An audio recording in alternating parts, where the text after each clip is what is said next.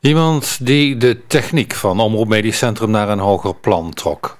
Frans Thewe. En hij herinnert zich nog hoe de ziekenomroep op een gegeven moment niet alleen studioapparatuur had, maar ook de beschikking kreeg over een bandrecorder waarmee reportages gemaakt konden worden. We hebben een keer een wedstrijd meegedaan om uh, wie de beste reportage maakte. En toen hadden we een, uh, een reportage van de ziekenwagen.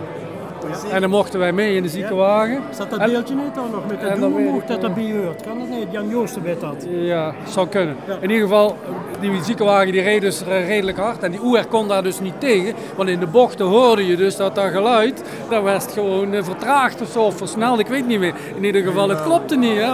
De, de band werd een beetje tegen iets aangeduwd, waardoor hij niet kon blijven Ja, of van, weet ik, in ieder geval dat we zo sterk snel de bocht omgingen, was het geluid niet meer goed. Ja, grappig.